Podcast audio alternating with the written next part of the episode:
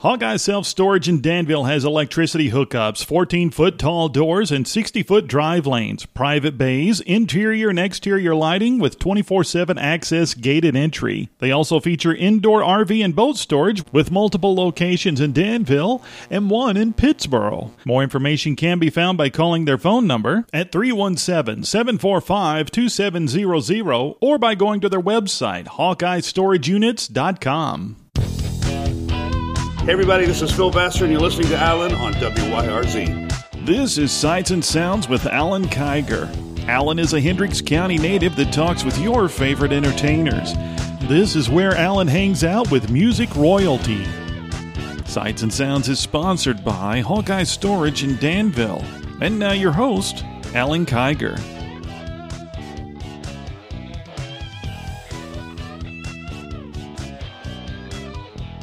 This is Sights and Sounds.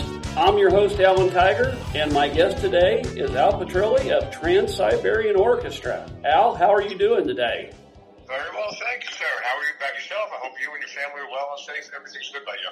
I'm I'm doing great. Family's good. How's your family? They're good. They're good. You know, my, my two daughters are little. They just got their report cards the other day, so they all did good in school. My wife's happy. Therefore, everything's good at home. Well, good.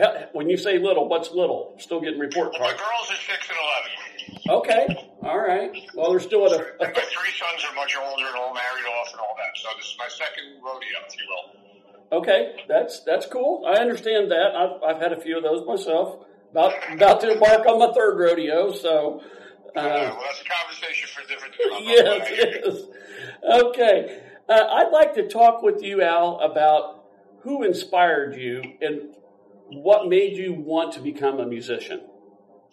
Uh, the Beatles, 1964, Ed Sullivan Show. I was two years old. Um, my mom was, uh, somebody took a picture. I was in my TV pajamas watching TV. And my granddaddy had a guitar near the fireplace. And I was watching, you know, John, Paul, George, and Ringo change the world. And I started strumming the guitar. And I just, that was it. It was love at first hear, if you will, you know. And that was the end of it. From that point on, 58 years later, I've never wanted to do anything else in my life. That is very cool. Uh, I think the Beatles inspired about half the people that I interview. So, uh, Well, anybody my age, give or on either side of my age, and certainly up, anybody who saw the Beatles, that was it, you know? I remember having this conversation with Dennis Miller, the, um, you know, the actor comedian who's got Yeah. a uh, radio show, and I said the same thing to him, and he said he just interviewed Joe Walsh and said the same exact thing. Okay, well, since you went to the Beatles, I'll just ask a random question here that I didn't have pulled in there. Um, who would have been your favorite Beatle? Uh, Paul McCartney. Okay, I, I was going to guess George Harrison being you're the guitar player, but so that I like I like hearing that I got stumped. So You know, I, I've been more a fan of music and songs than I was really guitar players, if that makes any sense. Again, going back to the era that I grew up, a lot of show tunes, a lot of big production. Uh, you know, whatever was coming through my dad's AM radio in the Pontiac at the time was what got my attention. I didn't really uh, understand or dig in deep to I mean, I started playing the guitar and strumming the guitar and like tinkering around with the piano. But when I heard uh, the Allman Brothers live at the Fillmore, that's when I said, "Wait a minute, I got to do that." love the Allman Brothers. All right, so let's talk a little bit before you got into Trans Siberian Orchestra. You've got you know quite a resume of people that you played with. You had your own band. You played with Megadeth. You you played on a couple tours with Alice Cooper. I think maybe a couple records. Um, I'm sitting here. I'm reading through my notes. I'm flipping my pages. Uh, you did session work also, and somebody that I, I found interesting that, that you did session work, and um, was Kathy Kathy Troccoli, uh, a, a Christian artist. So uh, that's that's quite a variety. What was it like working with Alice, and how did you make the transition to winding up being in Trans Siberian Orchestra? Working for Cooper was the greatest education I ever had because it was the first time. First of all, I was obviously I grew up a big Alice Cooper fan. Uh, and then to become his musical director and be responsible for the presentation of his songs and the massive comeback he has the Trash Album in '89, I got an up close personal insight to how he do he, he does like the regular rock portion of the show, and then the theatrical presentation. Now, obviously, unbeknownst to me, that was getting me ready to work for Paul O'Neill, what was to become the Trans-Siberian Orchestra. But it really, you know, put my eyes and ears on the depth and the detail that Alice paid attention to. Like when we would do the Ballad of Dwight Frye, he'd get dressed up in the straitjacket. He was no longer Alice Cooper. He was, you know, the lunatic in the asylum. And there was no doubt in my mind that in his mind he was that too. And he brought he, he didn't sing about the character; he became the character. You follow me? Yes. And then yes. working with all these other varied artists, I worked for a production company in New York City that was just doing record after record. It was like you know, I think we were either the Hit Factory, the Record Plant, or whatever. And one day I'd be recording for Celine Dion and Taylor Dayne. The next minute I'd be doing something for the band Asia. The next minute was Dee Snider. Uh, and then uh, Kathy Troccoli would walk in. So for me, going back to what we just talked about earlier, being a fan of just music, it was simple for me, or relatively simple for me, to just adapt to artist at hand because I always wanted to be a parts player, understand? Almost like writing songs within songs to accommodate what this song is all about.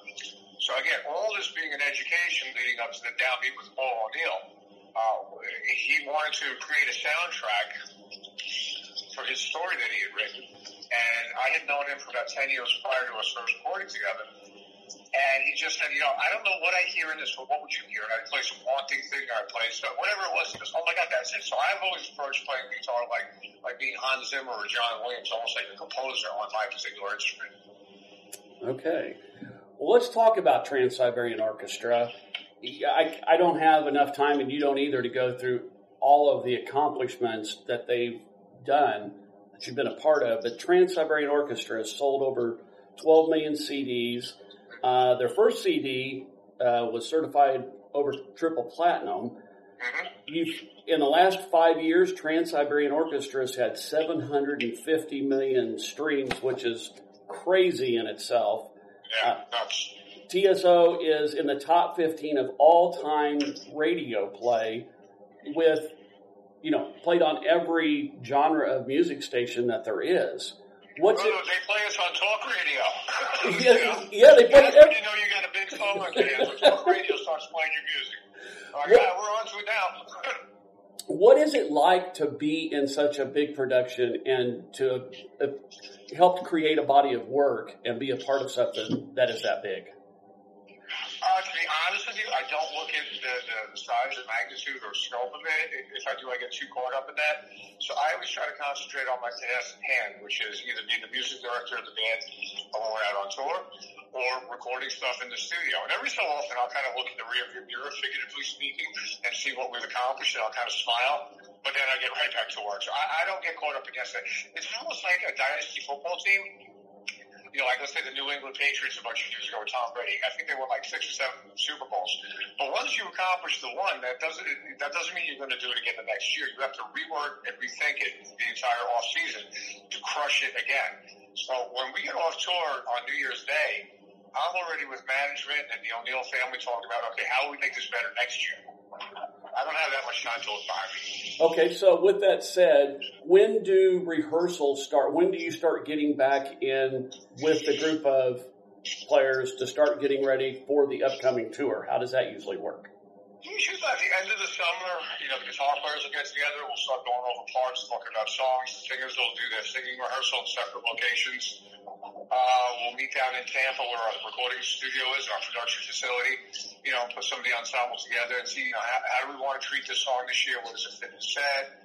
You know, management, the O'Neill family, everybody's involved in, in all these decisions. So then uh, we moved the whole thing to Omaha, Nebraska. I got here about, I don't know, two weeks ago, three weeks ago now. And that's when all the parts come together. The crew, the department heads, uh, lighting designers, uh, the, the pyro guys, all the mechanicals. And then we run the show like 40, 50 times, twice a day, you know, before we hit the downbeat of opening night because I want it to be a perfect first show. Okay, something that Trans Siberian Orchestra does that I don't see a lot of uh, groups, artists, however you want to say it, do. I was very impressed, and I and I read the the stuff that that Alan sent over to me.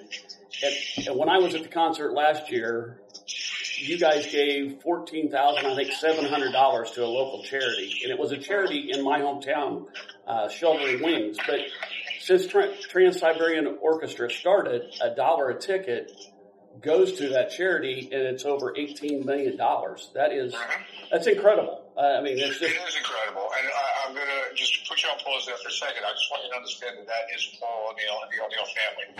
Okay. That's who they are as people.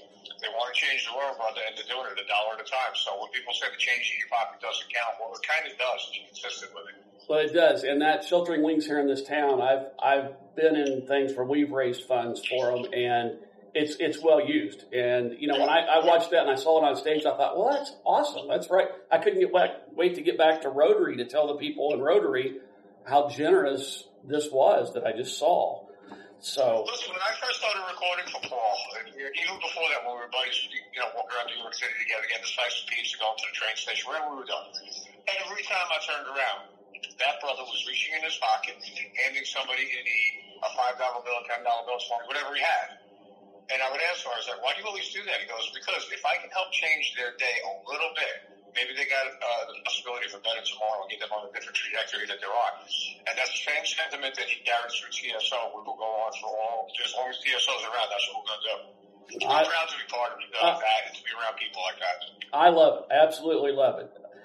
Al, TSO is going to be performing 100 concerts in 60 cities in 45 days. And a lot of those dates have two shows a day.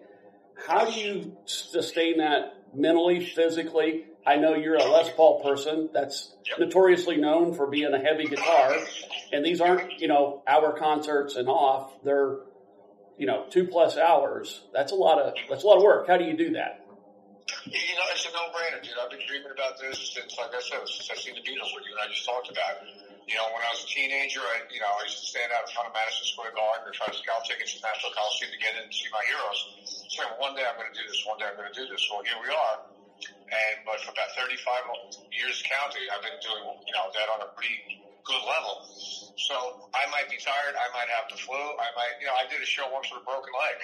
Oh my I gosh. the roar of the crowd, and I've got Les Paul comes to life, and I'm 16 all over again. And you know, and I stay in good shape all year long. You know, I, I try to live a particular lifestyle where you know, on a moment's notice, it's you know, like watching a UFC fighter. You know, they don't train just for the six weeks before the fight. They stay in pretty good shape all the time. But you never know what you're gonna have to do and when. Well, I'm going to go ahead and tell the listeners Trans Siberian Orchestra is going to be performing in Indianapolis at the Gainbridge Fieldhouse on Sunday, December 11th. They've got two shows that day, one at 3 p.m. and one at 7:30 p.m. that night. Now, last year I went. I, I was a, a rookie.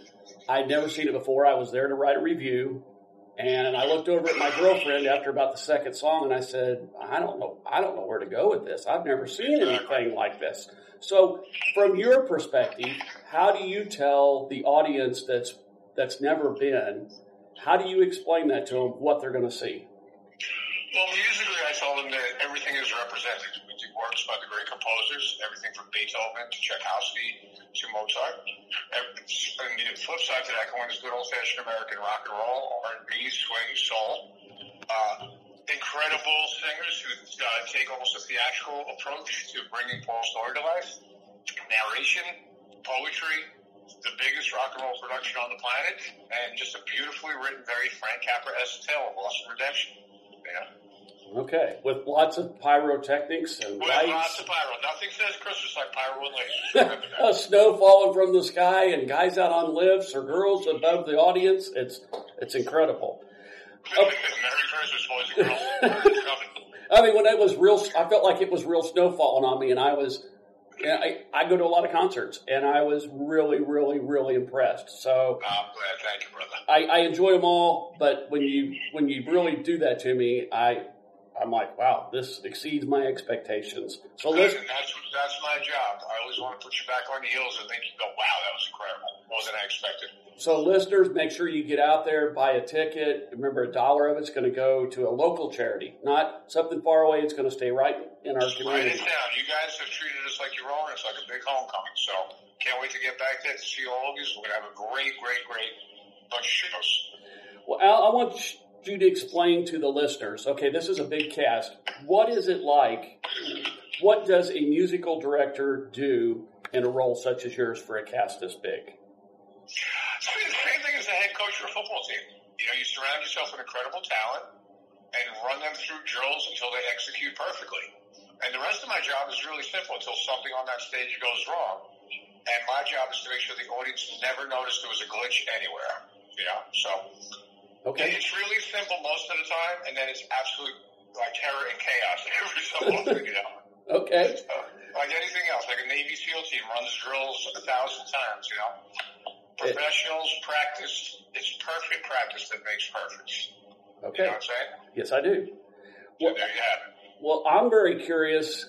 How many people? I mean, this is a, a two-sided question. So, how many performers are there in a show?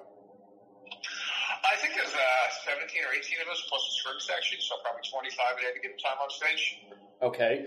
Now, when you roll into town with your semis and your tour buses, how many people are in your production, you know, including the pyro guys and the light guys and the sound guys and the roadies and bus drivers and truck drivers? And do you have somebody cooking your food? Uh, we have 100 people on the crew.